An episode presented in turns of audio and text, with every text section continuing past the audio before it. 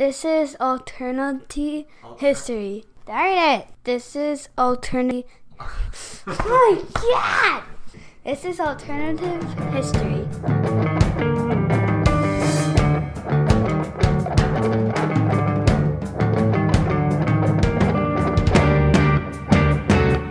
I'm feeling good today, Rodrigo. I just got a nice haircut and I'm ready to go. Why is that, Brian? Did you go to the barbershop or Barbershop 2 starring Ice Cube? No, you know, I, I cut my own hair, Rod, so I don't need to go to places like that. That's very true. You are looking pretty fresh. I need, in fact, I need to get a haircut pretty soon. Maybe we can book one up. Yeah, I mean, there's nothing better than a nice fade to get a man feeling his uh, his tip top here. And you know, when you're feeling on your tip top, that's the best time to record a podcast. And that's what we're here to do today. We are the Alternative History Podcast. I am Brian. With Right. is Rodrigo, as always. and today we are talking about the 2014 Green Bay Packers. So, as usual, we, pro- we provide a topic. We decided that topic merits a, a different result, a different perception, an alternative history. And so, the Packers for 2014, it was for their 2014 season where they lost the NFC Championship game to the Seattle Seahawks. Yes, and if anyone knows anything about that game, it was rather tragic. If you lived in the confines of the state of Wisconsin uh, that winter, it was a long, long, long, long, long winter. Tragic and traumatic for sure. So, but before we get into the minutia of that game and the the madness of of my brain that occurred after that game, uh, let's just talk a little bit about the year of 2014. Sounds good. So, Rod, you're going to start us out with some movies. Some movies. So first, before we go into the movies of 2014, at the 87th Academy Awards, uh, Birdman kind of dominates. It wins for Best Picture. Uh, its director Alejandro Inarritu, I think that's how you say it, say it, wins for Best Director, and Birdman also wins for Best Original Screenplay. The top three grossing films of 2014 worldwide were Transformers: Age of Extinction. they should have just extincted it after that. It was the fourth movie, right? Like I haven't. I don't remember. I remember. Yeah, like I f- like after the first one, they all just one too many, if you will. The second uh, movie was The Hobbit: Battle of the Five Armies, and the third highest-grossing film of the year was Guardians of the Galaxy. 2014 was a huge year for movies. I don't want to always list off. I know that's boring, so I'm just going to tell you the movies I liked in 2014. There's a lot of movies that came out that year, as I say. One was Whiplash. By the way, J.K. Simmons won Best Supporting Actor for that film. The Lego Movie, Chef, X Men Days of Future Past, Edge of Tomorrow, Jersey Boys, Dawn of the Planet of the Apes, Snowpiercer. That was a very good movie. I love that movie. Guardians of the Galaxy, which I also liked. Love and Mercy, Inherent Vice, and A Most Violent Year. And lastly, I also really liked the underrated Selma. Yeah, for movies for me, uh, Interstellar is probably the, the best one. Totally forgot Um, about that movie, yeah. Yeah, it, it's constantly on FX, and we're Jessica and I watch it like whenever it's on. The uh, Love and Mercy, very good movie. Lego Movie, I'd be remiss if I haven't said that I've seen that movie at least eight thousand times. I watch it because of you, for I sure. sometimes when we're driving, I'll just make the kids watch it just because I want to hear it while I'm driving because I, I the find it Batman song is fantastic. Yep. And uh, what's odd too is in that year, a French designer, Yves Saint Laurent, had two biopics released about him. I don't know why. So let's talk about TV. Sunday Night Football is the top show, uh, TV show, I guess you would call it. It's a, it's a sporting event. Uh, after that is The Big Bang Theory, followed by NCIS, followed by NCIS Nolans, followed by Empire. Again, with these shows that just like when, when something's good, you might as well just keep on remaking it and remaking it. Why don't they just do like Sunday. Night Football, you know, Canada, Right, right. or like play it somewhere else? I hear you. The Big Bang Theory is a show that I watched similar to how you watch shows. Like I, that show was on for a long time, and Yeah. I didn't really pay attention to it. And uh, one year, for whatever reason, my cable situation was different, and I had TBS, and the show was on all the time. So I actually watched like the first several seasons, and actually liked the show. But as always happens with these shows that go on too long, and it got a little boring, and I Yeah, don't watch it anymore. I was just reading they're ending it. Finally. Yeah. yes. Other uh, shows that were on at the time, Gotham. Uh, it's I think it started May started that year. It, it was really it- it's silly. I believe this year is the last season. buffoonery, if you ask me. I was really into Mad Men and The Walking Dead in 2014. I still watch The Walking Dead a little bit. It's getting kind of rough around the edges. And Sons of Anarchy was finishing up on FX. Good old Jax Teller. Yet another show that went on too long. Yeah, exactly. He should have got hit by. I mean, oh, don't want to spoil it. So, music. Uh, the top song of 2014 was "Happy" by Pharrell Williams, and I have a interesting story involving that song. I uh, was in Vegas and we were imbibing, and I uh, we kept walking by this lady, uh, this older Eastern European lady who was uh, singing karaoke. So I got drunk and decided I didn't want to hang out with all the rest of the people that I was with, so I, I went to this bridge and I sat with this lady for about a half hour and we sang karaoke together. She got a lot of tips. I didn't get any, you but sing we, we sang happy. Nice. Yes, Very yes. good. It was very. It was. I think I was. I was kind of like putting her off a little bit because she's like, even in Las Vegas, you're kind of a freak, Brian. I didn't stay very long. I, I may have been hindering her business. So, Dark Horse by Katy Perry. I don't mind that song. I can't say that I know it. I, I may know it audibly. Uh, I don't know it by name. All of Me by John Legend. Fancy by Iggy Azalea. And Counting Stars by One Republic. I liked the video for Fancy. It was a it was a complete. I'm not a fan of One Republic. They have a song called "It's Too Late to Apologize," which I think is like the worst name for a song. It's never too late to apologize. Bunch of jerks. the video for uh, for Fancy is like a shot for shot remake of the movie Clueless. I thought it was pretty slick. By Iggy Azalea. Yep. Oh, okay. The, yeah, Clueless. I thought you said Clue. I never seen Clue. Other music, the Frozen soundtrack, which is really big in my household right now because I have a three-year-old daughter. That was that came out in 2013, but it blew up in 2014. Indeed. And Run the Jewels 2 came out. Very good album. Very good band. So, top news: Ebola virus epidemic starts in West Africa, and it's it actually did spread to the United States that year. Russia was occupying Crimea; it eventually annexed it back to Mother Russia. ISIS was uh, on the rise in the Middle East. Republicans took control of the Senate in the midterm elections. Robin Williams passed away. Michael Brown was killed by a police officer in Ferguson, Missouri.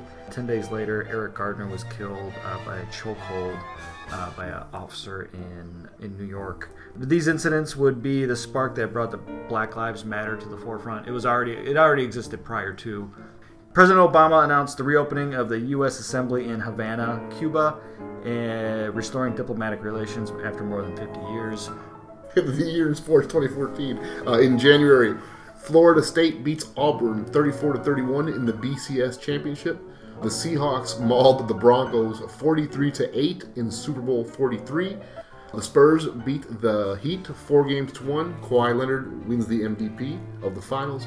Real Madrid beats Atletico Madrid 4 to 1 after extra time. Germany beats Argentina 1 0 in the World Cup final, also after extra time. And most famously, Germany knocked Brazil out of the semifinals 7 to 1. The Giants beat the Royals 4 to 3 in a seven game classic. So we're gonna just talk a little bit about the Green Bay Packers now. They have a pretty storied history.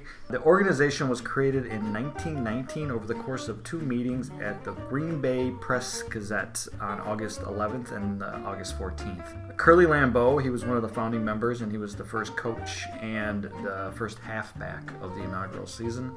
In 1921, that is the beginning of the Packers Bears rivalry. Although in that first season they were known as the Chicago Staleys. I'm not. I'm, I'm wondering if they're named after somebody. I'm not sure. I can't remember. So the Packers unfortunately lost that game 20 to nothing. And the next season is when the Bears or the Staleys changed to the Bears.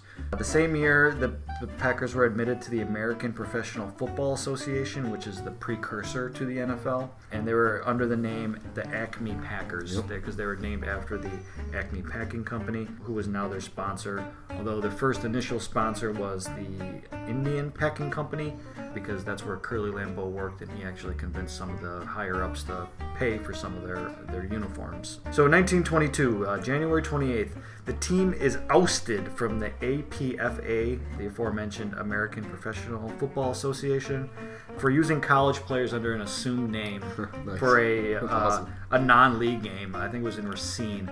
I believe they were Notre Dame players that they were they had used, and Knute Rockne had caught wind of it, and he had already hated the pro game and wanted basically to have it banished after That's that. awesome. So they got kicked out of the league, but six months later, uh, June 24th, they were readmitted to the league under the new. And at that point, the, at that same meeting that they were readmitted, the league was changed from the APFA to what we now know as the NFL. So late 1922, early 1923, the team had to go public to pull them out of debt after a weather-plagued season. As you can, as you know, has anyone been in Wisconsin, in particular in Green Bay, which is a little bit north from where we are, in the lovely confines of River West neighborhood in Milwaukee? yeah, yeah. where we gotta lock our doors, lest Santa Claus break in. So the weather up above us, up north from us, is a little bit more treacherous than it is down here. Everyone thinks the weather in Milwaukee sucks, but it really sucks further north. So 1925, City Stadium opens. It's the precursor to Lambeau Field. That same year, they beat the Bears for the first time in front of a raucous crowd of 5,389. Nice. Good. 1929 through 1931, they win their first NFL titles. That's the and their second and their third. They were the first team to win three straight. 1959, they hire Vince Lombardi. 1967, uh, January 15th, they won the first ever Super Bowl 35 to 10 over the Kansas City Chiefs. Later that year, we defeat the Cowboys 21-17 in the Ice Bowl in one of the coldest and most iconic NFL games ever. So, championships, we won championships in 1929, 1930, 1931. Um, oddly, not oddly, but interestingly enough, these were won by just winning the regular season. There were no playoffs. Or should be, yes. Yeah. So playoff system was established in 1933. From there, we've won championships in 1936, 1939, 1944, 1961, 1962, 1965, 66, 67, 96, and 2010. The last four being Super Bowl victories, and we have 13 total championships, which is the most in the NFL. And one thing I just wanted to uh, bring up real quick about the the Bear Packer rivalry. There is a I always hear a lot of Bears fans say how George Halas saved the Green Bay Packers. I, it's been implied that he bailed them out financially.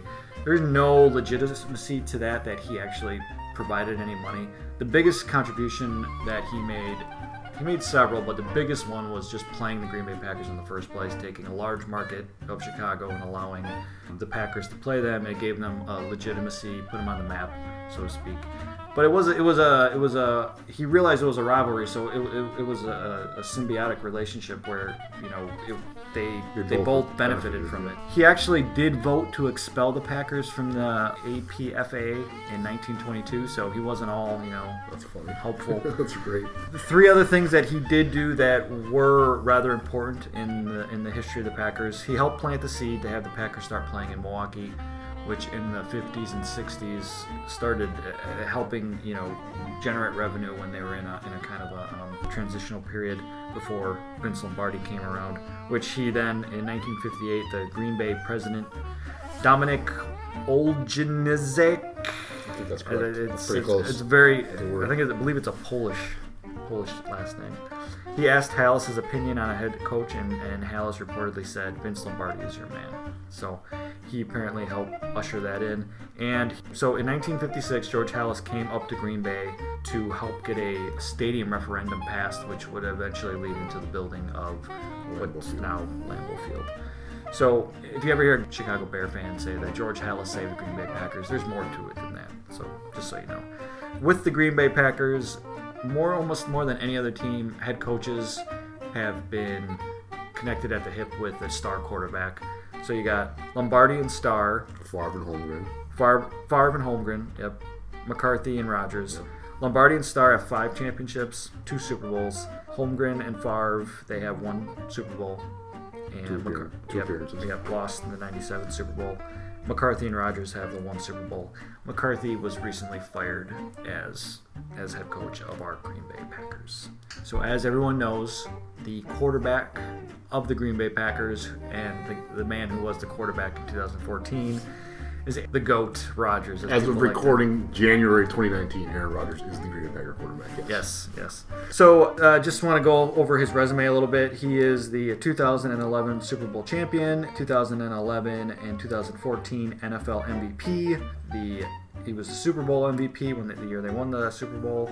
He's thought of as one of the best quarterbacks ever to play the game. He has an interception rate of 1.5%, which is the best ever and kind of insane. During his tenure, the team has had only really two good defenses, which is important because we'll be talking about that later. 2009 and 2010, the years that they had top rated or in the at least top five defenses. Just to go over the years real quick, uh, to lead us up to 2014. 2008, he was his first year as a starter, no playoffs. 2009, uh, they made the playoffs and lost to the Cardinals 51 45 in OT in a, in a, bit of a controversial ending where he got s- strip sacked for a touchdown and there was a face mask. Clearly a face mask, Yeah. yes. 2010, they won the Super They won Bowl. the Super Bowl against the Pittsburgh Steelers. Yep. Uh, 2011, they lost to the Giants in the divisional round, 37 to 20. 2012, lost to the 49ers in the divisional round, 45 to 31. 2013, they lose to the 49ers again in the wild card round, 23 to 20. We were talking about this earlier. To me, the defense folded in the last five minutes. It, it was the season where Aaron Rodgers came back from a broken collarbone and led them into the playoffs. And to us, it kind of seemed like it, they were, yeah, the defense let up and let the last five minutes kind of go to lose the game by a, a field goal. But they seemed like they were kind of emerging into something better for 2014 at the end of that game. Which leads us into the 2014 season. So the 2014 season was the Green Bay Packers franchise's 96th season overall, 94th in the National Football League, as Brian alluded to, and this was the ninth under uh, coach head coach Mike McCarthy. The team tied with four other teams for league best 12 wins and four losses, while also adding a fourth consecutive NFC North Division title. They had a they had tiebreakers over the teams. The other 12 four teams, we actually had the second seed that year. The Packers went undefeated at home the first time since 2011. They also led the league in scoring with 486 points, the second most in franchise history. It marked the first time since 2009 that the team had a 4,000 yard passer, two 1,000 yard receivers, and one and a 1,000 yard rusher. They won the divisional round playoff game against the Cowboys, but then lost the conference championship game against the Seattle Seahawks, and one of the biggest collapses in NFL playoff history. as, Still Brian hurts. Said, as Brian said, quarterback Aaron Rodgers was named league's MVP, uh, and the Packers made the playoffs that year for the sixth straight season, tying a record set between 1993 and 1998. So we've actually gotten pretty deep into the show, and we haven't even really set our premise. So the premise was that this team should have won the Super Bowl. Packers of the 2014 NFL season made it all the way to the NFC Championship game and played the Seattle Seahawks. Don't want to get into the blow by blow of it, but we're gonna Get there shortly. we're gonna we're gonna decide whether or not they should have won the game because as you'll you'll see when we explain it, there was there were some exceptional circumstances that were involved in this game. So Indeed, before we get to that point, let's talk about the 2014 season. So, week one, ironically enough, the Green Bay Packers lose in Seattle 36 to 16. yeah, they got they got killed that game. Oh, there was a Thursday night game that kicked off the season. I remember I was coaching soccer, and like the young people were rushing to get out of there to go watch the games. The people are my like the the older players, the veterans were like, eh, Packers are gonna get killed. I really don't want to care. I don't really care. So we actually stayed in practice as opposed to got out of there. We went to watch the game after practice, and of course, they got murdered. It's the first time the teams face each other since the fail Mary game. This is the game that made Brian hate Russell Wilson. It was the game where we intercepted the ball, and the the alternate refs gave them the game. Alternate refs, it was yeah the fake ass refs. Week two of the 2014 season, the Green Bay Packers defeat Scab refs. the New York Jets 31 to 24 in Green Bay. It's funny how memory works because in my brain in this game, I thought that we did this in the fourth quarter where we hit Jordan Nelson, where Rodgers hit Jordan Nelson on an 80 yard pass for a touchdown. This actually occurred in the third quarter, and there was no scoring in the fourth quarter of this game. Week three, Detro- uh, in Detroit, Green Bay loses 7 to 19. This is one of the worst games under Aaron Rodgers' tenure in his entire career as a Packer. He threw for 162 passing yards, his lowest since his first year as a starter in 2008. Yeah, they they. I remember watching that game, and it was ugh. It So- was probably one of the worst games I've seen him play. Agreed. And I remember that. It was, it was messed up. One of the things that's become kind of famous with Aaron Rodgers, and it started this season and during this era of his career, the Packers wouldn't always start off very good, and he'd have some sort of like catchphrase or some sort of gesture that would galvanize the team, if you will. so was this? this was the year where he told everybody to R E L A X after this Detroit Lions loss. Yeah. The next year, I believe the next year is where he like shushes the crowd, and I think that the next year after that is where he says we're going to run the Run table, the table, and they got yeah. the NFC Championship game. So during week three to week four, he tells the crowd to relax. In an interview with Jason Wilde here in Green Bay uh, for the Green Bay Gazette, uh, Green Bay Press Gazette. At week four, the Green Bay Packers played the hated Chicago Bears, and we smashed them. 38 to 17 in Chicago. Rodgers was good to his word. He threw 22 out of 28 passes for 302 yards and four touchdowns with zero interceptions. He had a passer rating of 151.2. It's only the second time in his career where he had done that, gone over 150. Mm-hmm. And this was the second game in NFL history where there was not a punt. The next week, week five, the Packers beat the Vikings 42 to 10.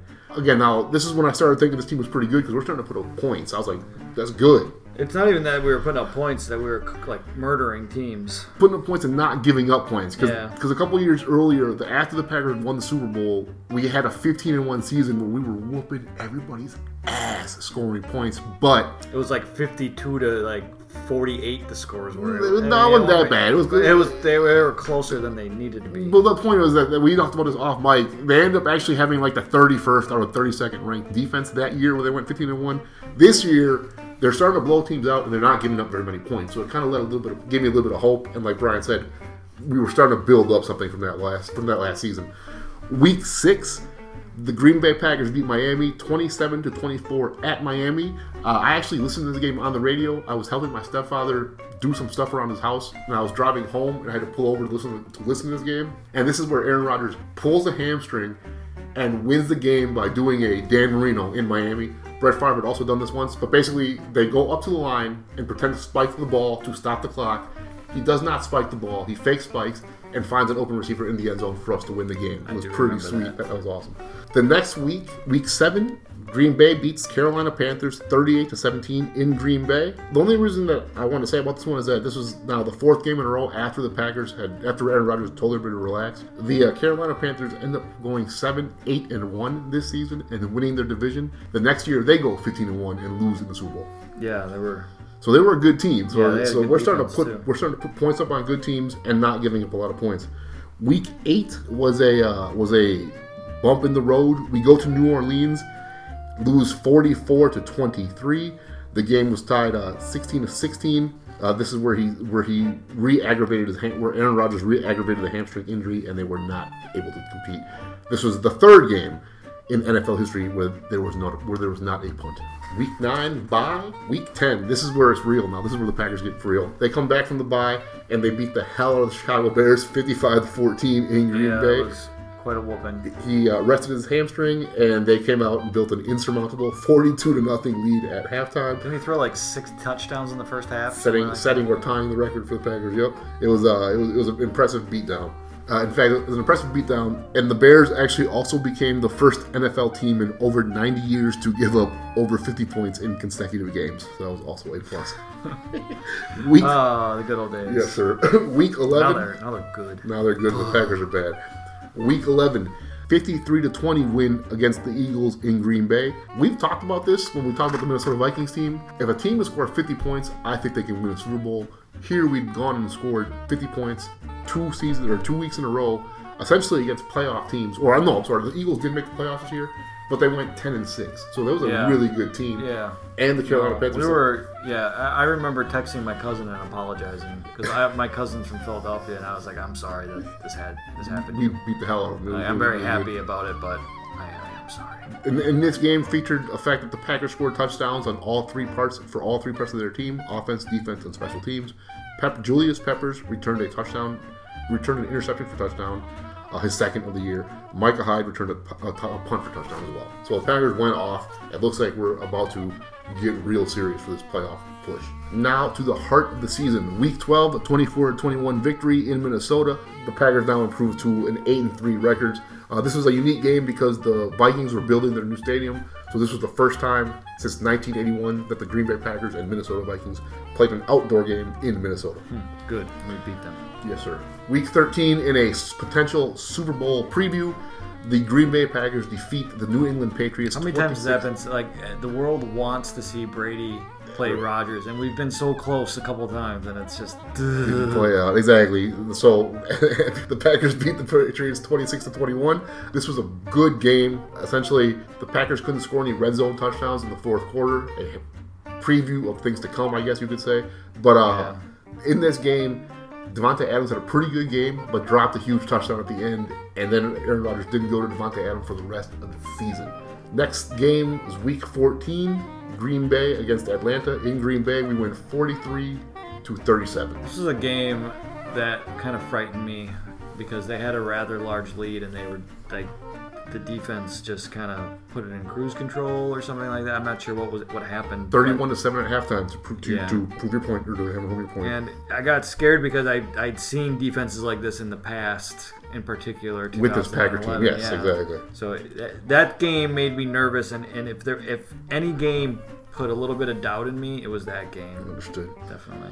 Week 15, 21 to 13 loss at Buffalo.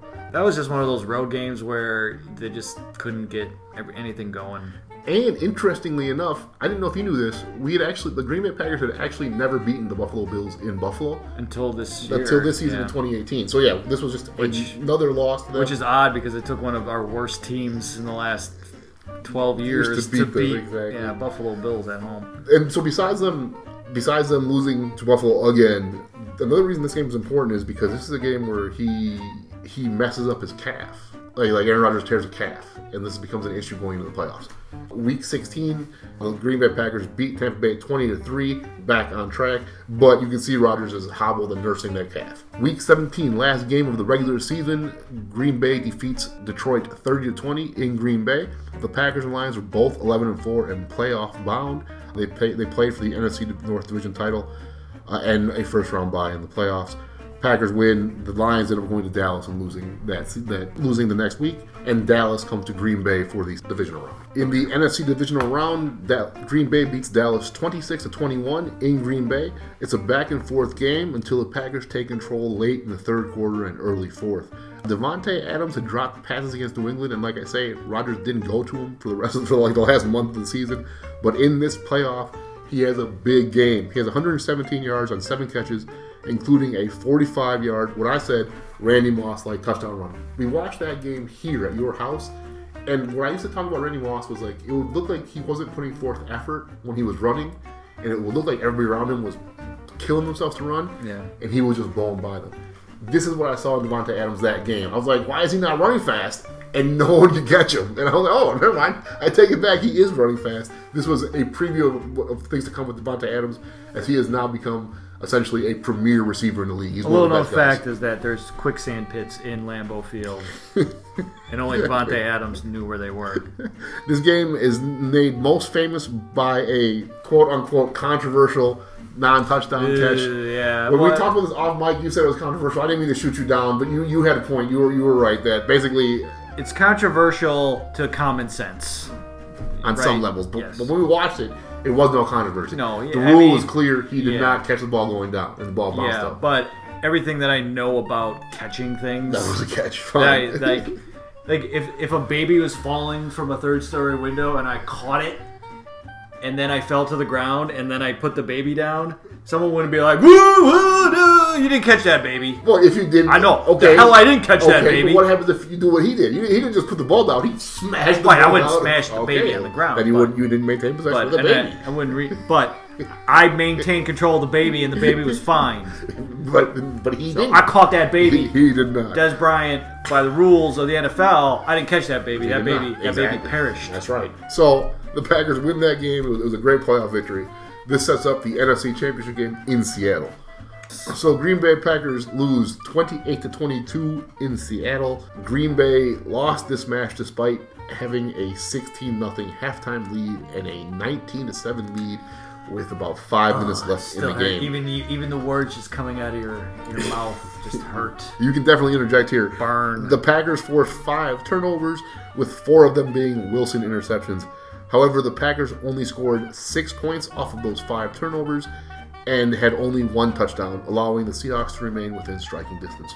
Within with over five minutes left remaining in the fourth quarter, Wilson was intercepted for the fourth time by Morgan Burnett, who then slid down as if the game was won. The Packers executed essentially a ultra conservative tactic by running the ball three times in a row for negative two, negative two, and two yards, wasting only 10 seconds of the clock due to timeouts by Seattle.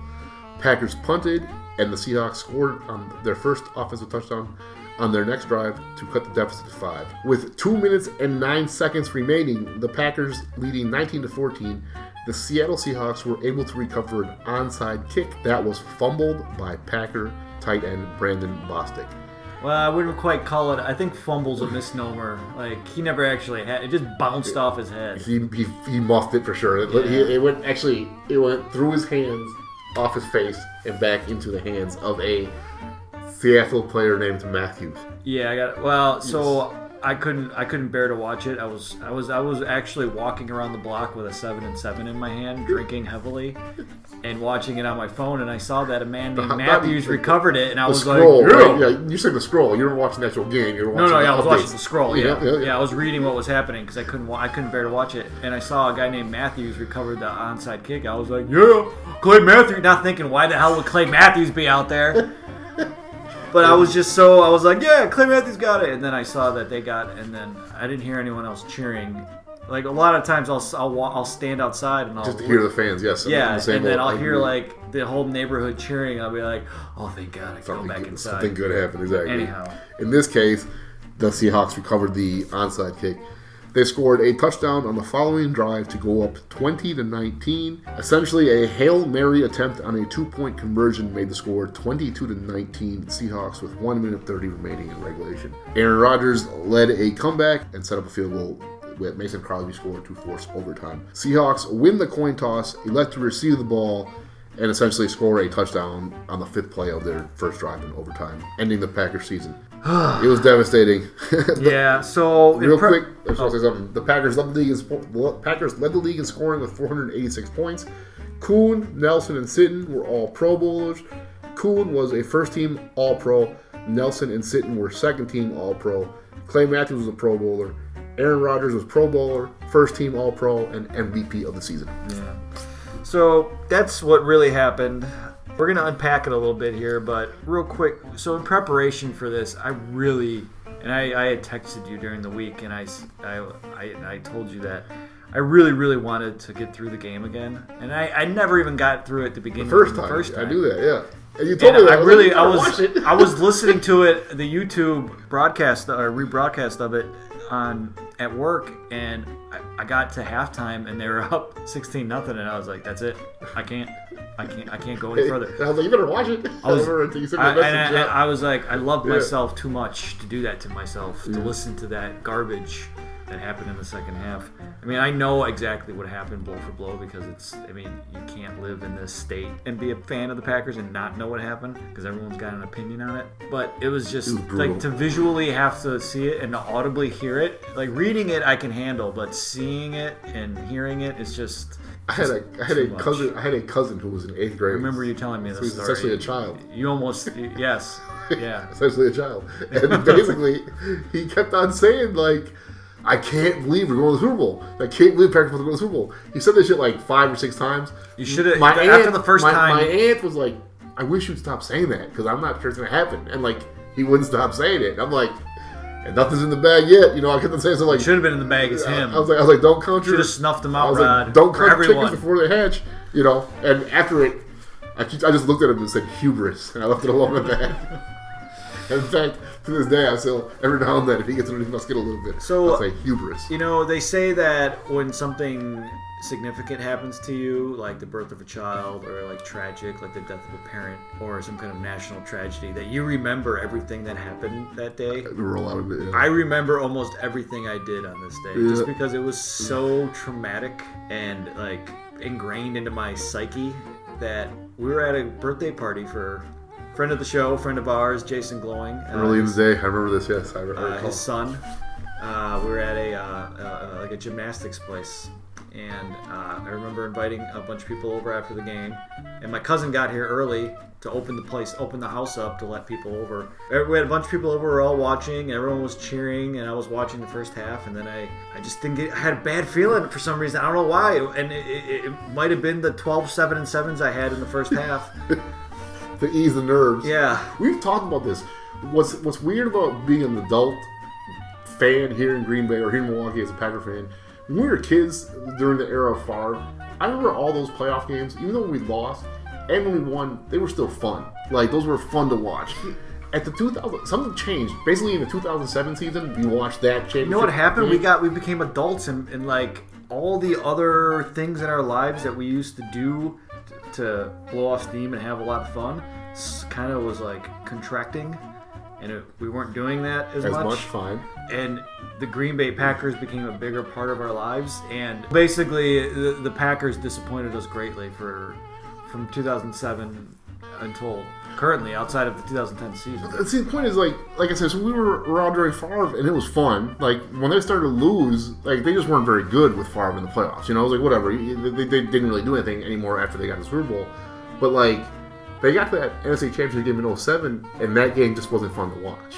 And like, even the games Yeah. where they won the Super Bowl with Rodgers, those games weren't fun to watch. At the end of the day, when we were younger, these playoff games were fun to watch. These weren't fun to watch, and specifically this game, though it was pretty fun at the beginning, was not fun to watch. It was like 30 minutes left.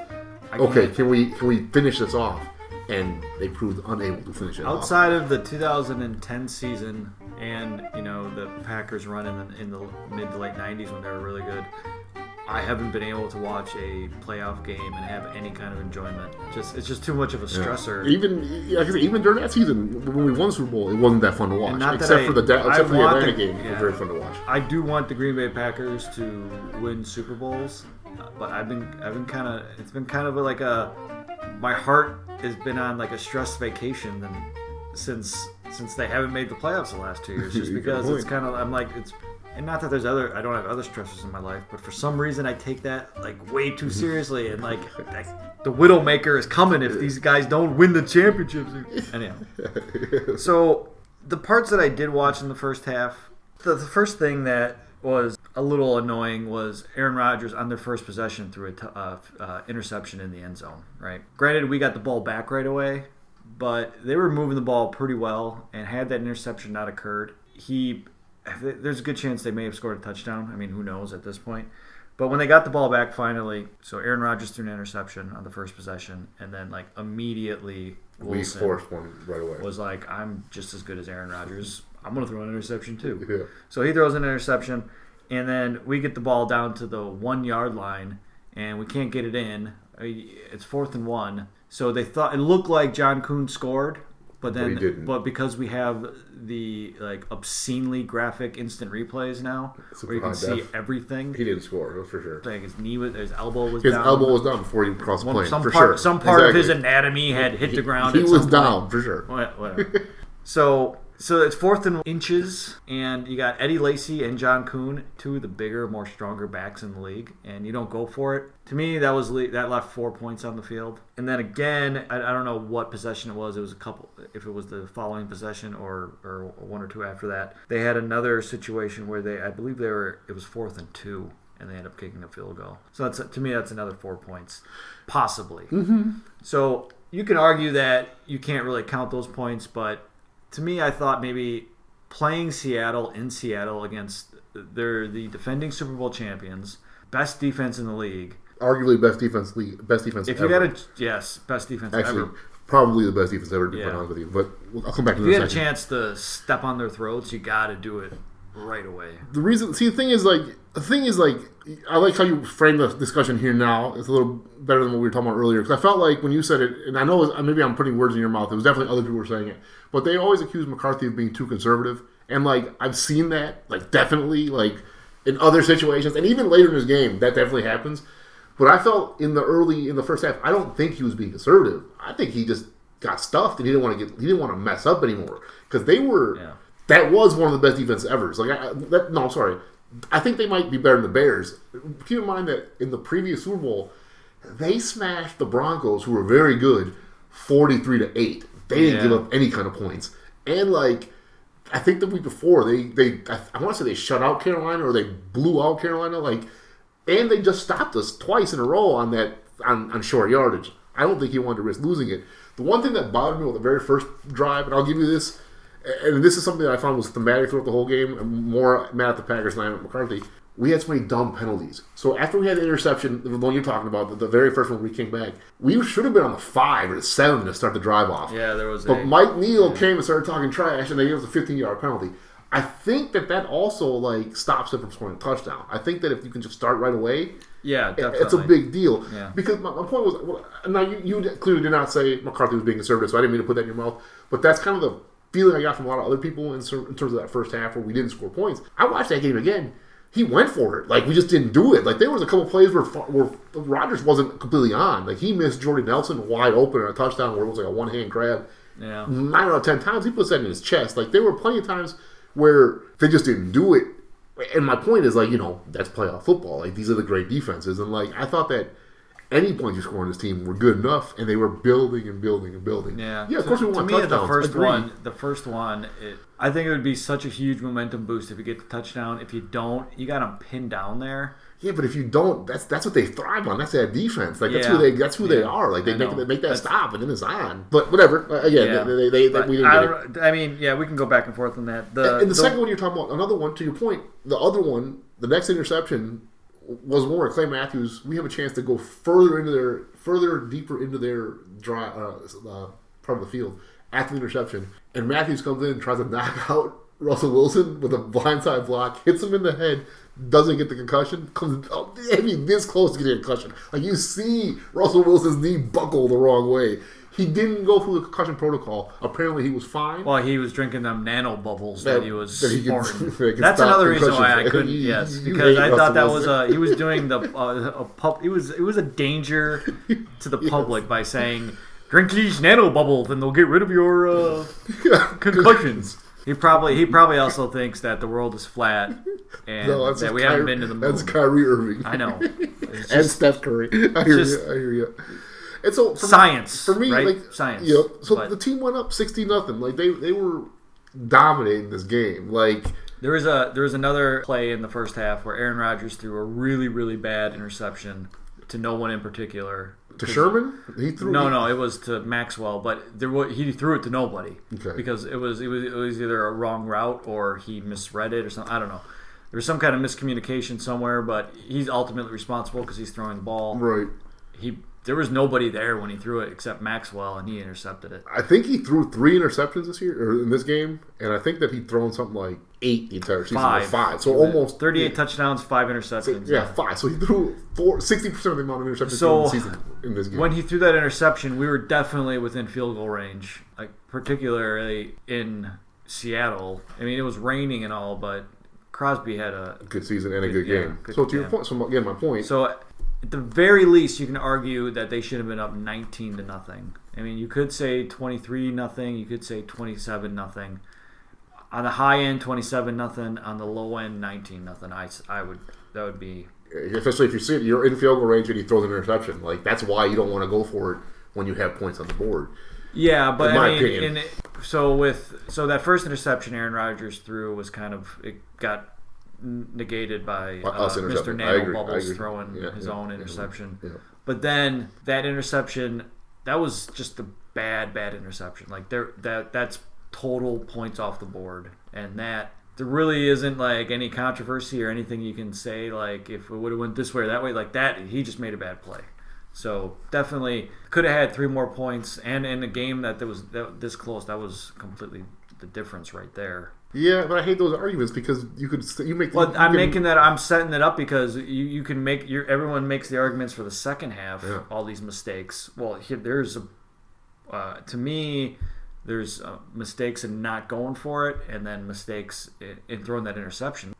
You talk about all the decisions made in the second half. I think there were decisions made in the first half that were just as crucial and just as important that left points on the field as opposed to letting Seattle score points. That makes sense? Um, yeah, of course. I, but I, I just feel that the defensive mistakes are the ones that were more costly because, because again, I stand by it. This is a team that doesn't give up points, like no matter what. Like this is what they do. Like, like it'd be one thing if like they just were conservative and go for it. I mean, he got down to fourth and goal, like you couldn't score him. You already ran twice. It happened again. Like, like they don't want to. If, if you don't, so basically, if you don't score him, though, now you're in more trouble. You know what I mean? Like, Yeah, yes and no. because you can make I the same mean, arguments. Because you can make those same because arguments. you have a lot more time to let the game to make different decisions throughout the game if you make a mistake early, right? So yeah, so to me, kicking the field goal was a mistake. They should have went for it, right? I'd say I disagree. I stand by because if they don't, because again, if, if you if you got to get you have to put the points on the board in that team. Like you can't not score points. That's But- what we, we would like. I say, I, I go back to their. I just go back to their dominance. Like that was. I read somewhere that they had. They were the first team since the '84 and then '85 Bears to lead the league in points allowed and then yards allowed. Like they were they were phenomenal. Like that. That's the thing is like I kind of feel like because they they the thing for me is that they made their name on their defense, and it wasn't their defense that won the game. It was it was their offense and our capitulation on defense. It wasn't Well, our I capitulation mean, on offense. To me, it was their defense, and I mean, so I mean, we can get into a little bit. You want to talk a little bit about the second half now? Yeah, about on. what happened. Absolutely. So uh, I have this section labeled "the collapse." Yeah. So we were up 19-7 with three minutes and 52 seconds to go in the game. We got to that point because Seattle uh, had a fake field goal that turned into a touchdown. I'm gonna go back to this play on third and 19 in the third quarter. Clay Matthews is another 15 yard penalty. That's what leads to this field goal, this fake field goal. Like, I don't think you can blame the offense when the defense, the whole game, not defense, when the when the defense was essentially committing dumb penalties throughout the entire game. Because that was was uncharacteristic about this game was that the the defense had an unusually dumb amount of penalties, just like dumb stuff all game. I know why. It's because the Seahawks were jerks and they were always doing dirty stuff, and they had a reputation for this kind of stuff. And even the next game when they lose to the Patriots, they start a fight at the end of that game. Like those guys were jerks; they were always doing dirty stuff. Got to be better than that. But fine. So To to the point of Clay Matthews, though, Clay Matthews made a name for himself, a, a bad name for himself, when he came out in the 2013 season after we had lost to the we got blown out by the uh, in the playoffs By the 49ers. by the 49ers Yep. and he came out I think we played them like that first game that year or in the first couple games that season and he just tried to blow up Kaepernick out, out of bounds the first game of the season, we play them, and Yes. that's the game where he does the kind of dirty stuff. yep Th- That's the year we lose to them twenty three to twenty in the playoffs. Yeah. Yes. Okay. So, so yeah, you're right. So this is so he'd already essentially, So- and he still has this reputation, mind you, going into this 2018 season. We'll come back to that in a second. Yeah, but I mean, and he pretty much stated that that was he, that's what he was going to do, and he did it, and he got flagged, and it was super flagrant. So I think This is against. he kind of started losing the benefit of the doubt with hits because I think a lot of refs got colored to the point where they're like, he's trying to hurt people. We need to, you know, rein this guy in. And essentially, he still got called for penalties this late in his career, 2018. Remember, they, they changed Oh, rules, constantly and he was getting getting called called for for, late hits He- that cost us games. Cost on someone who was getting called for penalties. so. Yep, yep, yep. But I think he kind of eh, he he earned his own reputation. So Morgan Burnett, the interception that he had, There was a play prior to that. There was a third and six in the fourth quarter where we stopped them behind the line. It should have been like fourth and five. They pushed the pile and get a first down to keep the drive running. Like, like this is that one. Another play was like, if you watch it, like how does this happen? yeah, I mean that's nothing new in reference to uh, Third and six. the Green Bay Packers defense. Fine. Yep, you know, yep, yes, yes. doing some kind of going out of their way to, Do to- something dumb. to- the next play was Morgan Burnett's Yeah. dumb play. Yes, where we, as I said, he intercepts the ball, sits down, thinking the game was over. Yeah, you know, so He had the whole, right side. He had the whole.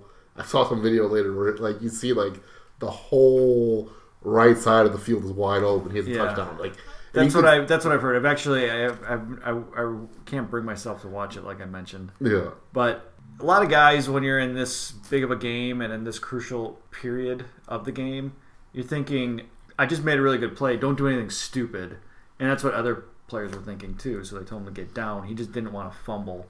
So, best case scenario, he runs a little bit, or worst case scenario, he runs a little bit further and gets in field goal range. Best case scenario, he scores a touchdown. Worst worst case scenario, he fumbles and they get the ball back. and they get the ball back. Like one in a million Yeah, opportunity, yes, exactly. yes. So, and Morgan Burnett probably isn't thinking when he's going down. He's probably like, he's probably not thinking, oh, we're gonna, you know, run it three times and not gain a yard, right? yes. So he's probably thinking, we got Aaron Rodgers. We're we're sealing this bad boy, which was the, they did the exact opposite. They ran it the three times. That out, yeah, I understand the everyone wants a not everyone, but people want to put it on Morgan for not running it. Yeah. But when you got Aaron Rodgers, you got to think that you know he's going to ice the game. That's what that's what he's here for. But they didn't even give him a chance to do that. Well, for me, it was just one of one of many plays on defense and special teams that shouldn't have happened that happened in the second half. That if any one of these plays happens differently, the game is over. Like that that's my thing. Like any single one. If he like you say, if he just goes ten yards more, he's in field goal range. Like that's a big deal because Chris Mason Crosby had a Yeah. great game. Or as I say, if Matthews doesn't commit a dumb penalty, the game's over. Like you know, like they, they, just keep doing stuff throughout the whole game. Where it's like in the second half, where it's like incredible mistakes that you can't believe because it's an NFC Championship game. Like the, I've I've watched football my whole life. I've only seen like five fake field goals for touchdowns in my entire life, and one of them happens in this game. Like you never Well- see that. Like, and that guy, the coach of the special teams, named Shawn Slocum. He gets fired the next day. Yeah, Just whatever, we can come back with that. But whatever, like, like he was the only casualty. at that time, yes. Yeah. And he should have But- been more cats. Some more heads should have rolled. But yes, The I mean the, the the the play to me that out of like all of those things to me are just things that happen within a football game. All these plays seem like they were football plays and weren't something that's supernatural. Oh, see, for me, it looked me- supernatural. When I watched them again, I was like, I, was like, mean, you couldn't they, I mean, it. I think I think what happens is because they were in like the crunch period or in this window of time where we all saw the game falling apart, that they're given more credence. To me, the one play that was bonkers and just kind of like, what the hell are you doing? Was the the Brandon Bostick trying to recover the onside kick when that that that he clearly, I mean, there was no penalty called. There was no like he basically he just didn't follow his instructions and he tried to to me he tried to be the hero and then he was you know Look, I'll go one play before that though, Brian. The the play where they oh no, this was the play yeah, the play after that. No, you're right. That that play was bonkers and like it's ironic because now in 2018 we have a situation where we have a play where there's talk that the player did not listen to instructions and cost us a game. Uh, this was the case for this was serious though. This this was for sure he didn't follow instructions. Like he Yeah. said it himself. Like he went up there to make a play. He was supposed to just block. He, he made a mistake. The kicker is that they score a touchdown on this. Again, special teams play. I've never, you hardly ever see onside kicks get recovered, and sure enough, they recover one on us. It's incredible. They scored a touchdown. Okay, another one where like we could have done better, but they scored on us. But the two point conversion they scored was one of the dumbest plays I've ever seen in football. Like Yeah. he, we literally threw it up, and I'm like a I'm like a Clinton Dix apologist. So basically, this year for our non NFL people, there was great strife in Green Bay because the Packers made some personnel decisions in the middle of the season. One of those being getting rid of their first round pick from 2014, Ha Ha Clinton Dix many people didn't like his defense. I've always liked him because I thought he could make plays. However, when I watched this play here, it is inexplicable what he does. He doesn't make a play on the ball. Russell Wilson gets chased out of the pocket to the far right side of the field, turns around, heaves the ball as high as he can back to the left side of the end zone. We have like two guys looking at it, and Clint Dix is the closest. He looks at it, and their tight end just goes up and gets the ball. Our guy didn't make a play. Like I I watched that yesterday, and I was like, wow, like that's what people were talking about with Clinton Dix. Like, like that's it. Like that they was- must they must have quicksand pits I couldn't believe At Century he Field, didn't too. make the play. Century and, Link And this is a big deal to me because at this point, Rodgers is unstoppable. We, we come back and tie the game. If we That's what I that okay. See that this is getting to my point where like, how was Morgan Burnett when he went down gonna know that like just let Aaron Rod like clearly Aaron Rodgers could move the ball right mm-hmm. like he does it in the last like he in like in the crunchest of crunch time where the game is on the line and you got to get it, at the very least in the field goal range he does it But my beef with the Morgan Burnett play is it's not, he, he's not aware of the time. Like that's not the time to do it. Like five minutes is not the end of the game, man. Like it'd be like Yeah. if you do it at twelve minutes, it's not a smart play. If you do it at eleven minutes, it's not a smart well play. Pepper's got in his head too he was trying to I, agree, I agree, but it, but it was for me not a smart play. Again, now if you do it at four minutes, three minutes, then we have no problem because now you're you're right. But at five minutes, there's a lot of game left. You know what I mean? It's like trying to go into it's like soccer. People trying to start wasting time with ten minutes left. Like you have a lot of time to get punished for doing that. And that's kind of what it felt like. But regardless, I feel at the end of the day, something that happens that we didn't talk about. This is the one thing that I do get on McCarthy about in, in this. Like, I, like a lot of people blame McCarthy for this loss. I didn't. Like, I blame more the defense and special teams. The, the two things that we forgot to mention. One is don't forget, Rodgers also sprained his ankle in this game because his calf is messed up. You who have the back injury, we've talked about this. When one part of your body screwed up, you sometimes overcompensate with the other parts of your body and then screw those parts up. That's what happened with Rodgers here. And this is important because one thing we don't talk about with Rodgers on our show, he's like the best running quarterback we've ever seen. Like, Yeah. he's not like flashy like Michael Vick was or, or, or super amazing like Randall Cobb or Randall Cobb, Randall Cunningham, but he gets tons of yards rushing. He couldn't do that this game. I think that was a big factor that nobody talks about. Yeah, definitely. I mean, it go. I think it's just as big as any of the other plays that occurred in the fourth quarter. just the fact that one of his weapons was gone. The thing that really irked me about this game is that at some point in the third quarter, Richard Sherman almost breaks his arm, and he still plays, and we don't throw the ball at him once. That's the only thing I get really mad about with McCarthy. Everything else I kind of forgive. I think people are wrong. There's one thing where I, I think McCarthy was incorrect.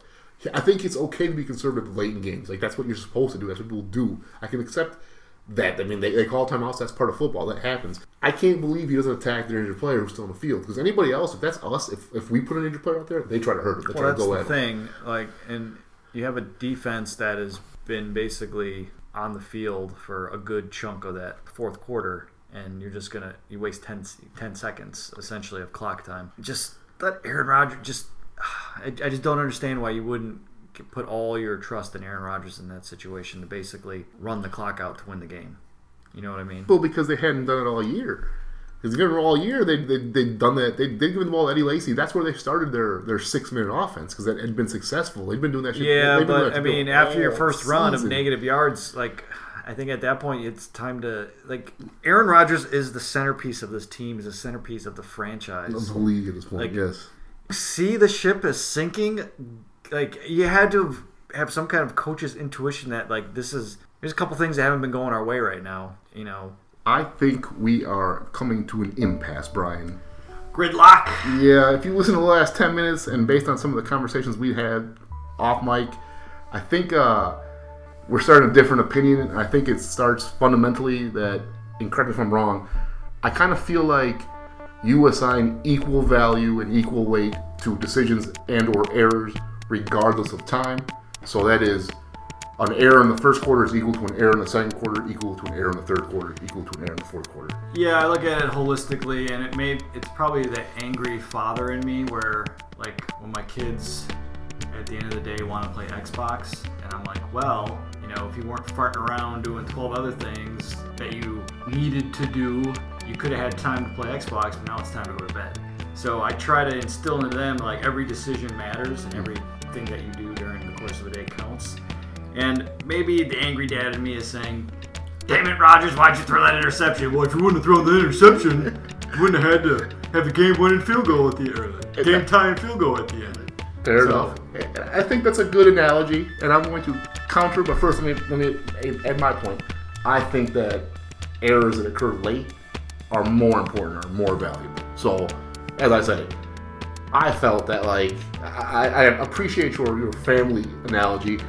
I think it's a little unfair when you put it in the world of sports, but I can't argue it. I'm not gonna say it's not good fathering. It's not good sound advice. Of course, I mean- take care of business early and get it done. And sure, that works in sports too. And the other point I wanted to make, and we talked about it briefly, is if you look at that Bears playoff game that occurred recently where that guy doinked it off the upright and then the crossbar, and pretty much every Bear fan was like losing their crap. They wanted to murder this kicker. To a man, every guy on the team came out and said it wasn't. He's not the guy. He's not the reason that we lost. It's just the play that exacerbated it. And when we were talking, I said when you look at stuff as a story, it, it makes good for there to be a, a point at the end. You know, like an exclamation point at the end of any good story. Because we talk in stories. That's how we. How The narrative, if you will. Of course, I agree. If you look at it like a robot, like I do, and you try to put equal value to each part, then yeah, you can make that argument. But if you look at it, it, it depends. I guess I'm just saying it's, it depends what lens you're looking at. Exactly. No, that's the point. And so, as I say, by no means am I trying to convince you, but to your family analogy, I always go back to another sport analogy. I look at it, say it's a closer in baseball. Say it's 1 nothing in the ninth inning. Both teams have that chance to score and they have it, and you have the guy there to finish the game, and he doesn't finish it.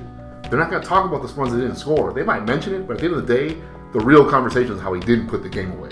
Or similarly, if you have like let's say you have a basketball situation where there's one, where there's no time left and you're down by one. You go in for a layup, you get fouled. You have two free throws. You don't put them away. They're not going to talk about the guard who missed shots earlier. They're not talking about the shots you missed earlier.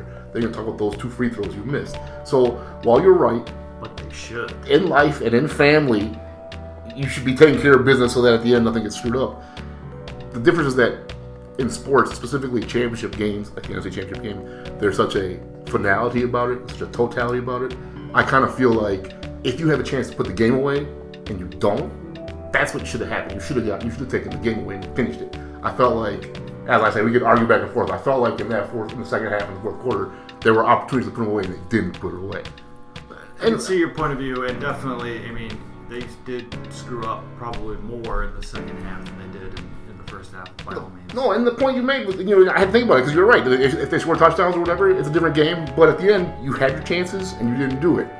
So we're getting pretty close to the end here. Before we give our final analysis, before we give the final verdict, what happened to that Super Bowl, Brian? So after Seattle beat the Green Bay Packers in the NFC Championship game, they played the New England Patriots in the Super Bowl, and everyone knows that New England is pretty much Cheaters. yeah they they uh, they have some agreement with the devil that they have to be in at least Every other like, Super Bowl. yeah something like that. I call three the- out three out of every five Super Bowls. I happily call them the Hatriots. I don't know how So like them. everyone recalls that they were Seattle was moving down the field by, to score the game-winning touchdown. To win the game. Yeah. Well, play the game. They were on the one-yard line, and rather than than run it with Marshawn, Marshawn Lynch, who had been killing the Patriots on that drive, they decided to have Captain Nano Bubbles, Your, Russell Wilson, your it. favorite Russell Yeah. Wilson. And I think if you look at the replay when he threw it, like there was a nano bubble that like hit the ball and it just kind of deflected it a little bit. kind of jostled his head a little Yeah, bit. that's probably not true, but I like to think that's what happened. And then Malcolm Butler Made the interception. The Patriots won. the game 28-24. Uh, Patriots were the Super Bowl champions. That was probably the loudest that I screamed for a for a non-Packer Super Bowl. I was happier. Oh, yeah, my that, Lord. that that that helped ease the sting of what I was feeling. So I was like, "Well, we screwed up the NFC Championship game. You screwed up the Super Bowl. and like Like that is way worse." it- dramatically because it, it does. At the end of the day, if you think about it, in the aftermath, because of that thing, it does kind of take some of the the all-time sting off of our loss. Yeah, it's still an all-time loss, all-time collapse, and us here at home are hurting our hearts about that forever. I mean, for all we know, we could be talking. We, we, we could be like, well, you know, I'm really glad I won that NFC Championship game that I almost lost, but Instead, Yeah. we weren't there. Whereas here, it's not like it's totally different. Here, if you just do what you're supposed to do, run the ball with Marshawn Lynch as you had for two weeks, you probably win the Super Bowl. this is not a game that I would argue that that mistakes made in the first half affected it. Like they just made a really, really, really epically bad decision, in, And they in- lost. on that last play of the game. So we were quite joyous that the Seattle Seahawks lost that Super Bowl to the Patriots. So uh, after the game, after the loss of the NFC Championship game, Josh Sitton was quoted as saying, "I'd rather have gotten blown out and known in the first quarter it was over." So he took that really hard. I feel that- drunk on the way home. Before you continue, so as you know I'm from Brazil, I mentioned it earlier in the episode. Brazil lost to Germany seven to one in the semifinals. Yeah. You once you knew it was over, you didn't have to watch it no more. After You three, just concentrate on drinking. after yeah. 3-0, after 3-1, you know, you, you had no hope. Wow. In this case, you had so much hope that we were going to win the Super Bowl. I know. Whatever. I know. Yes. Oh, just, uh, after the game, Rodgers said we gave it away, which uh, an argument could be made for that. They really had it, and it slipped right through their hands. Uh, and then he said uh, as, in November of 2018, uh, regular season game against Seattle, which we lost, uh, he had said prior to the game, the sting is probably never going to go away from that one. So you can tell it still bothers. Still hurts a little. It's not just like, it's like, just like all of us Packer fans, essentially. Yeah. So uh, the Packers, the, after the uh, the tragic loss, the 2015 Packers, they went 10 and 6, but lost in the divisional round to the Cardinals, 20 to 26. Another overtime heartbreaking loss. We're like, ton of yards to Larry Fitzgerald. Yeah. He had like a billion catches and like all the yards. Yeah. 2016 Packers went 10 and 6 also lost in the NFC Championship game 44 to 21 a game that everyone thought they had no business in being in anyways And we alluded to this earlier. This was where this was after he told the media that we were going to. I'm sorry, that we that the Packers were going to run the table, yes which they did which they did. and then they beat the Cowboys on a really nice last second drive. It was awesome. And then, yeah, so with this NFC Championship game, I went in thinking, well, they're probably going to get killed, and they did. And they got murdered, So, yeah. it was it was easy easy to watch.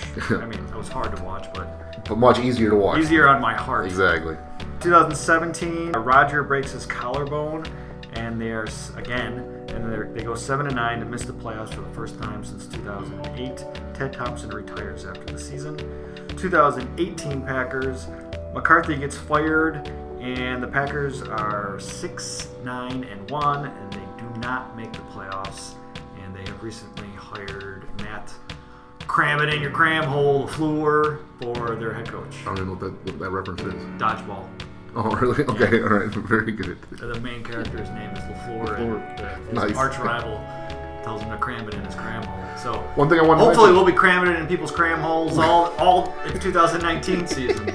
hopefully, one thing I did want to mention, McCarthy was let go mid-season. This is something the Packers had never done before. Yes, which yeah, not a good season. So here that will lead to our conclusion. So what do you think? Are you giving the 2014 Green Bay Packers the alternative history? And we've talked about this, how I'm harsh on like my home teams because I don't want to be a homer when we do this and give it to them.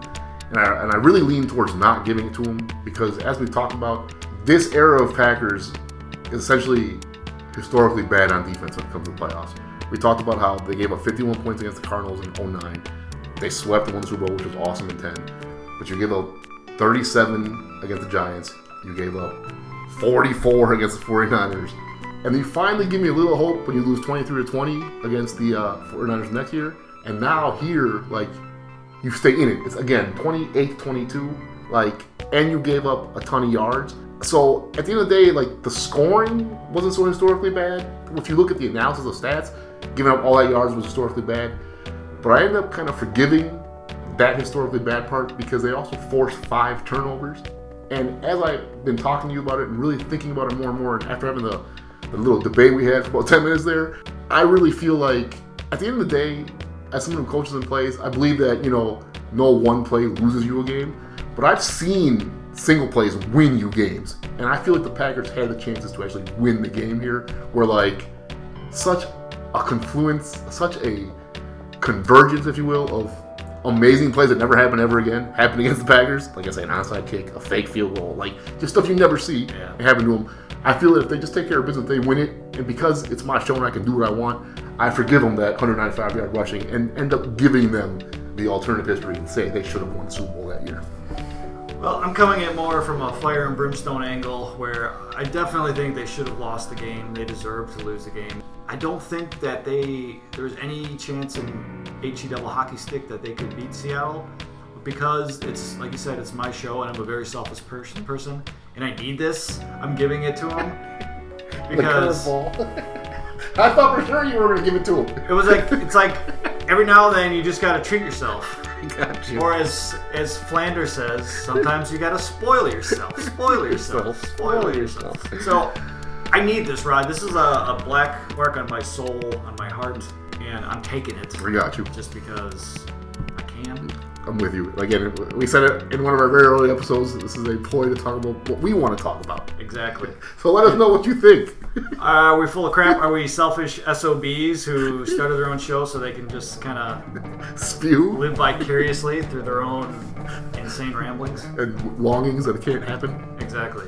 Does my voice make you want to poke your eyes out? Are you from Seattle and Think we're wrong? Yeah, have a worse tragedy you'd like to talk about, like maybe a Super Bowl loss. Let us Let us, know. yeah, give us a shoot us an email. We're at alternativehistorypodcast at gmail.com. You can harass us on Twitter. Alt history, alt history PC, Yep, and on Facebook uh, at uh, alternative history. History, and on Instagram, Alternative History Podcast. And as I say every time, we're on. We are on iTunes and we are also on Google Play. If you can subscribe, if you can like, if you can comment, please do. It always helps. We're on Stitcher, iHeartRadio, pretty much everywhere you can get your podcast. As usual, thank you for listening. We really appreciate it.